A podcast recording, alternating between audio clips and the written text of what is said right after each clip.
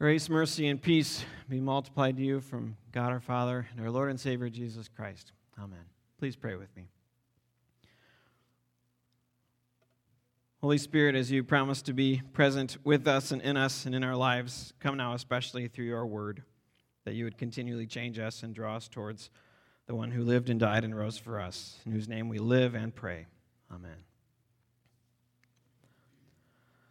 We are at week five of six on the book and topic I am a church member, talking about what it means to be a part of the church, what it means to be part of a church, local church. And so those are the six chapters topics. Week one was I will be a functioning church member, as hands and feet are functioning parts of a body. That is, excuse me, the image God gives us for what it means to be a member of a church, of the church, of this church. Week two, we talked about I will be a unifying church member. There are so many things that can so easily divide us. Yet don't let this place be divided because the thing that gathers us, Jesus Christ, crucified and risen for us, is far more important than any of those things smaller than that that would divide us. So if the only thing we share together is our saving faith in Christ, that's okay. That's enough, and that should be enough to bring us together for unity. Third, week three, we talked about I will not make my church simply about me and what I want, but about the gospel and what's best for, for the gospel. Last week, we talked about praying for our leaders. And today, we're talking about I will lead my family to be healthy church members. So that's today. I will lead my family to be healthy church members. We read in Deuteronomy a moment ago one of my favorite chapters in all the Bible, and certainly one of my favorites in the Old Testament. The Israelites are waiting to go into the promised land. They're just waiting, and then God gives them a really, really, really long sermon before they can go in. And the whole sermon is it's Moses' last will and testament. It's you know it's the sermon God's given Moses to preach to his people. That's the whole book of Deuteronomy, and it's a lot of chapters. It would be a really long sermon, but that's what it is. And part of it is in chapter 6, he says, These are the commands, all the whole book, commands, decrees, laws that the Lord your God will teach you to, to observe in the land that you are crossing over to possess. That they can see it, they're waiting. But it's so that you and your children and their children may fear the Lord as long as you live. And he goes on to say, Israel, be careful to obey all these things that I tell you that blessings may come to you and all, all sorts of things. And then it goes to verse 4. Here, I'll put this one up here. Verse 4 Hear, O Israel, the Lord our God, the Lord alone. 5. Love the Lord your God with all your heart, with all your soul, with all your strength. Which then Jewish people said every day, over and over and over again.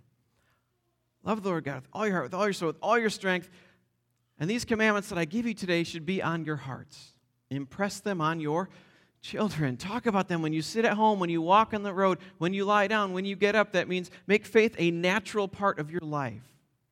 Tie them as symbols on your hands and bind them on your foreheads if you've ever, and write them on the doorpost of your houses and on your gates. If you've ever seen traditional Jewish people praying, they have a little black cube block. You can go in my office and, and find a, one that I got for Bible study. Uh, and they tie it on their head and they tie wrap black like straps on their left arm because heart is closer to that side, to your heart, and, that, and they pray with that. And they also have little things on their door frames. Uh, there's one in my office too. You can go, you're all going to go there after now and look at the, these things. And they put part of God's word in it and nail it to their door. And if you go to nearly every hotel in anywhere in the country of Israel, every hotel room, hundreds per building, have one of these on their door. They took it seriously, what it means to, to live out God's word and the faith that God has given us. So, what this is saying is God is saying, I have saved you. I am your God of grace and mercy. Now tell your children, tell, tell your family, tell those closest to you, show them what I have done. Don't forget. You see, the Israelites were completely saved by God's power and by God's grace. God saved them from Egypt, brought them out, fed them in the desert, protected them, and now is giving them this land that they haven't earned, they haven't worked for, they don't deserve and it has orchards and vineyards and olive presses, and it's all by God's grace. Then he says, Now don't forget. And tell your children and their children what I have done for you. And we gather here today saying that yes, God has rescued you from sin and death and despair and hopelessness by the death and resurrection of Jesus. He has fulfilled all of those promises. And God has made you a part of God's perfect family by forgiving you and welcoming you. And God welcomes and accepts you no matter what at the expense of Jesus. Now tell your children that. That's the best news you could ever hear in your entire life. Now tell talk to your spouse about it. Talk to those people closest to you that God has given you influence with. Talk to them. Lead them in the gospel. I will lead my family to be healthy church members. I want to tell you a story of two people. They have dozens upon dozens of descendants today, but two people. Their names are Trogget and Eleanor. Trogget was a farmer, married Eleanor.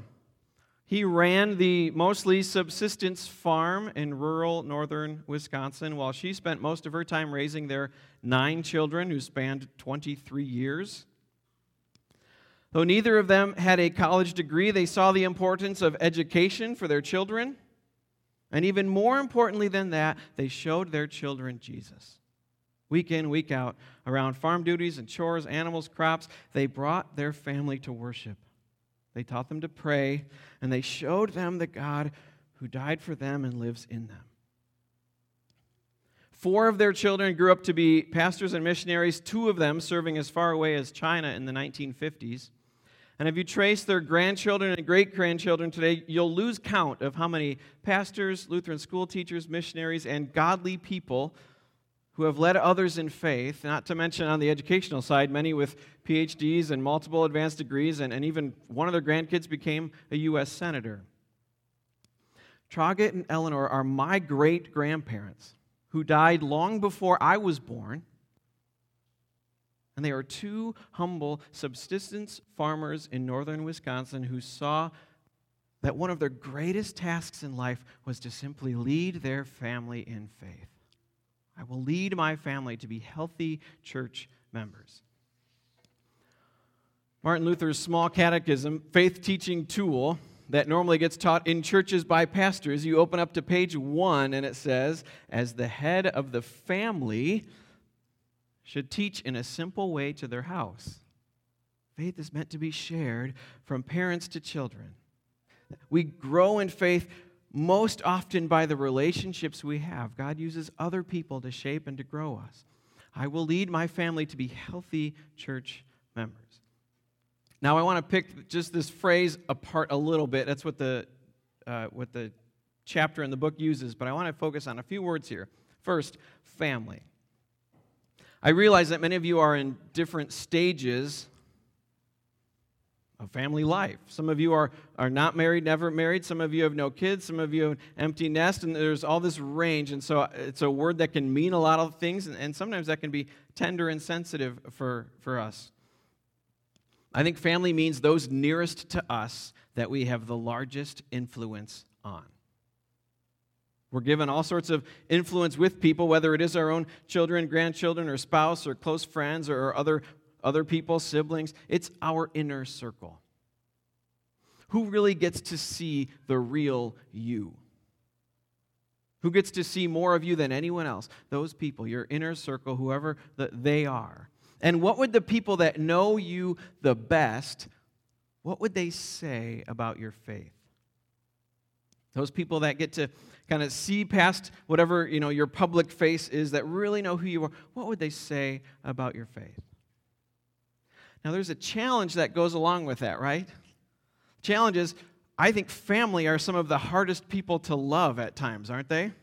Yes i have an older brother so i can say yes my name is ryan and i have an older brother so i can say that loving family sometimes right can be some of the hardest relationships too right and living the gospel around into your family can be very challenging. No church is perfect, and no family is perfect. And your family does know you best, right? You can fool a lot of people, but you cannot fool your family, especially your siblings, right? They know who you are. And even my great grandparents, who I told you about, uh, they weren't perfect, and other people in the family would be quick to tell you that. It's often hardest to live the gospel, sometimes to people closest to us. It's hard to forgive. It's hard to, to, to live the gospel. It's very challenging.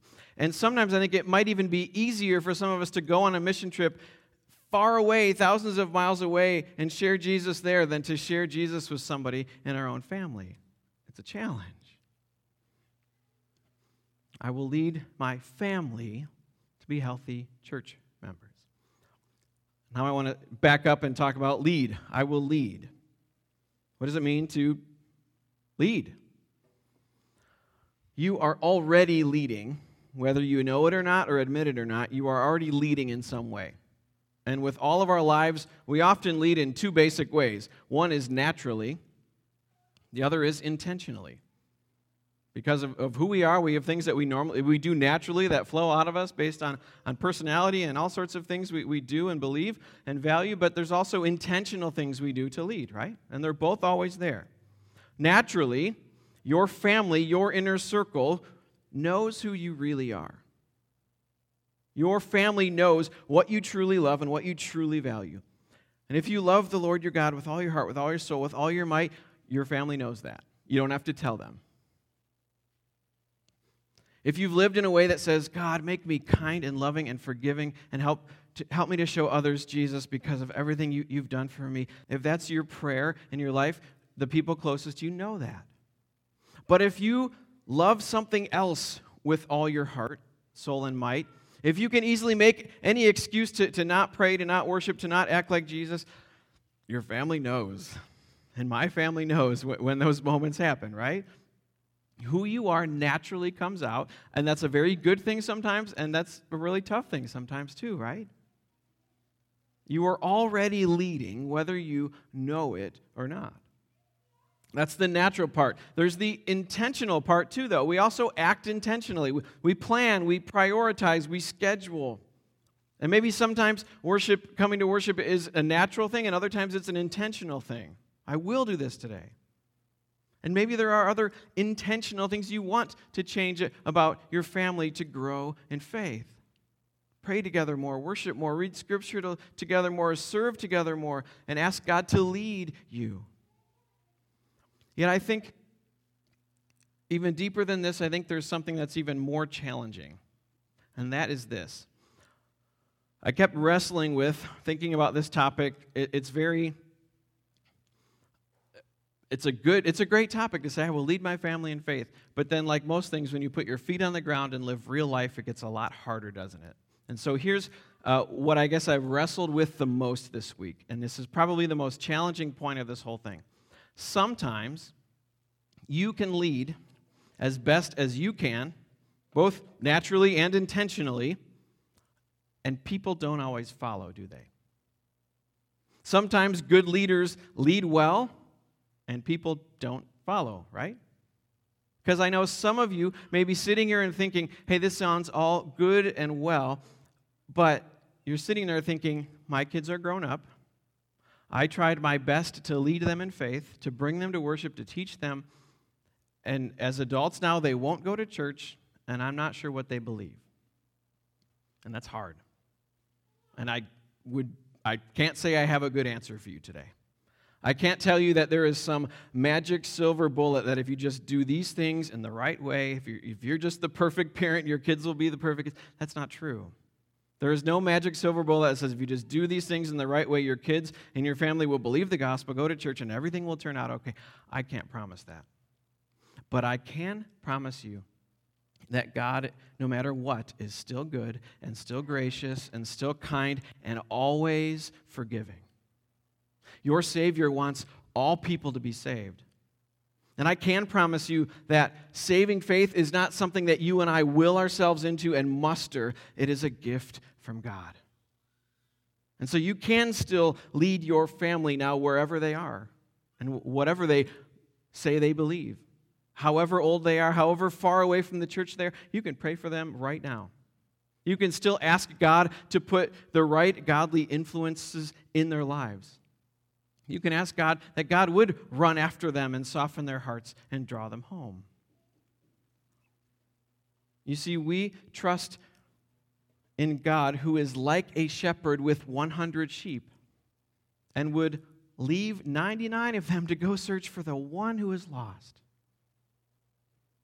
Our God is like a woman who loses a precious coin and tears the whole house apart till she finds the one thing.